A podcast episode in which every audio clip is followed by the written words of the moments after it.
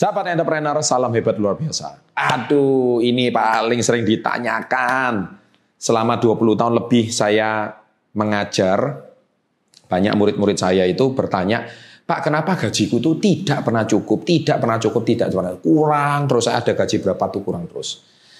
Nah, well, di video kali ini saya akan jawab ya, tapi jangan lupa subscribe. Saya hitung sampai 3, 3, 2, 1. Thank you. Loncengnya diaktifkan dan bagaimana setelah yang satu ini.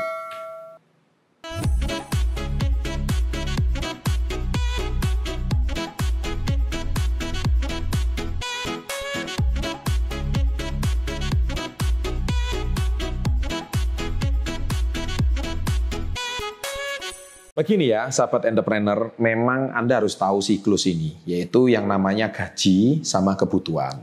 Ya, jadi yang namanya kebutuhan itu dari tahun ke tahun pasti tambah lama tambah meningkat. Anda mungkin baru, baru berkeluarga, kebutuhan belum banyak.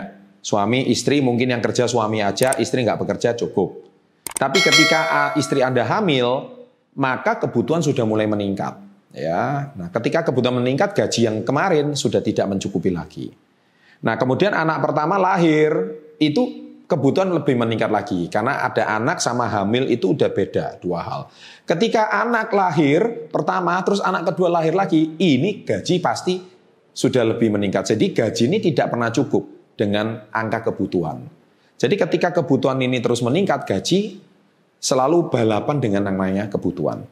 Nah, sahabat entrepreneur eh, jelas gaji Anda tidak pernah cukup karena balapan dengan kebutuhan. Dan lebih-lebih di Indonesia ini ada satu pedoman, ada satu mindset, yaitu banyak anak banyak rezeki. Nah ini dia. Banyak anak banyak rezeki inilah satu doktrin yang sangat kuat sehingga memang eh, banyak anak banyak rezeki. Saya selalu katakan nggak salah kalau anda bisa memenuhi kebutuhannya. Ya, gaji Anda memenuhi kebutuhannya, penghasilan Anda memenuhi kebutuhannya nggak masalah. Tapi Anda harus tahu banyak anak banyak rezeki itu juga nggak nggak nggak lengkap kata-kata itu. Banyak anak, banyak rezeki, juga banyak pula kebutuhannya. ya, Anda harus tahu. Jadi Anda harus pikirkan di situ. Nah, kalau saya sih lebih suka banyak jaringan, banyak rezeki. Ya, network is your net worth. Nah, jadi Anda tuliskan itu, network, your network is your net worth. Ya. Jadi jaringan Anda atau pertemanan Anda atau relasi Anda menentukan net income Anda. Ya, kalau saya sih lebih suka kata-kata itu. Bukan banyak anak banyak rezeki, tapi banyak relasi banyak rezeki. Itu yang saya lebih suka gitu ya. Tapi saya bukan nggak setuju, saya juga punya anak ya, tapi anak saya cukup dua, saya ikut program KB aja Ya, tapi nggak masalah kalau Anda punya anak lebih dari dua, it's okay. Tapi kalau saya pribadi, saya lebih suka dengan kata-kata banyak relasi, lebih banyak rezeki. Kalau relasi Anda itu-itu aja, ya rezeki Anda itu-itu aja. Ya, itu sih kalau saya pribadi. Ya, kalau uh, nggak nggak setuju, ya silahkan tuliskan di kolom komen. Nggak masalah, bebas Anda boleh komen apa pun. Nah, jadi gini, saya berikan solusi. Kenapa gaji Anda tidak pernah cukup? Karena satu, pasangan Anda tidak bekerja. Ya, nah sekarang Anda beruntung di era zaman sekarang. Kalau misalkan suami Anda Gojek gitu. Jadi yang supir Gojek silahkan komen di bawah. Suami Anda Gojek, istrinya bisa GoFood.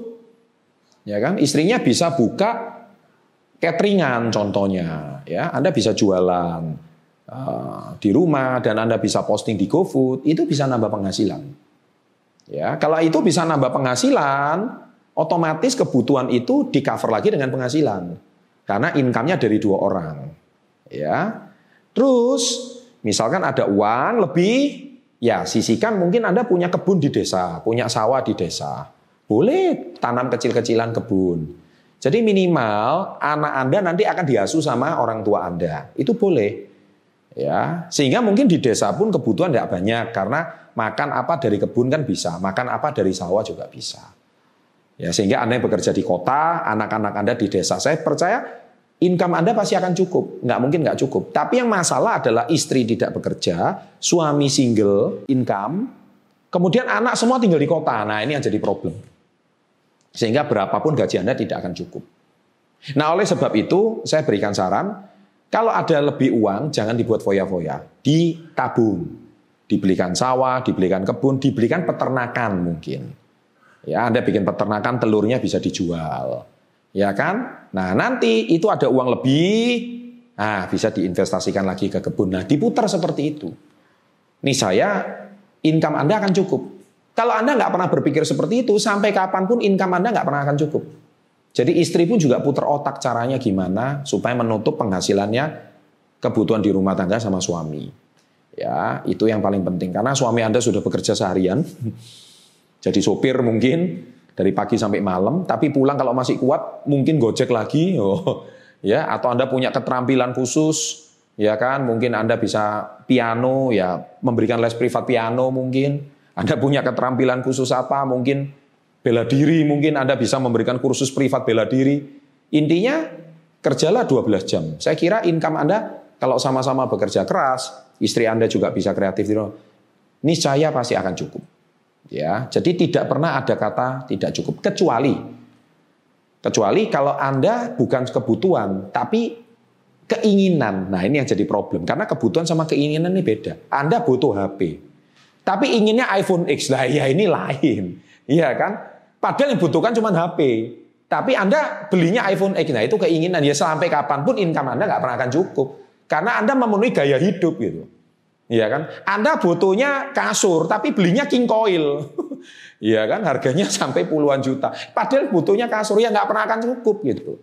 Iya kan? Nah, tapi intinya satu yang saya mau sampaikan, hari ini boleh sih Anda punya impian, boleh sih Anda punya keinginan, tapi sesuaikan dulu dengan income Anda. Jadi ini saya, sampai kapan pun income Anda akan cukup kalau istri juga ikut kreatif. Jadi saya sarankan di video kali ini, istri bisa ikut membantu di rumah, membangun bisnis di rumah. Jadi dengan online shop kali, menjadi dropshipper, menjadi reseller, reseller buku badai pasti berlalu juga boleh, ya kan? Mau jadi reseller saya juga boleh, di perusahaan saya yang pertama, murid-murid saya komunitasnya juga boleh. Intinya menambah penghasilan caranya gimana. Murid saya juga banyak ibu rumah tangga. Ya kan? Intinya Anda bisa nambah penghasilan, mengcover income-nya suami, mengcover income kebutuhan rumah tangga nih saya. Uh, jadi berapapun gaji Anda akhirnya akan cukup. Karena kalau Anda tidak mau kreatif untuk membangun kebutuhan, tidak pernah akan ada cukup. Ya, demikian sahabat entrepreneur, silakan terapkan tips saya. Semoga tips ini membantu. And always salam hebat luar biasa.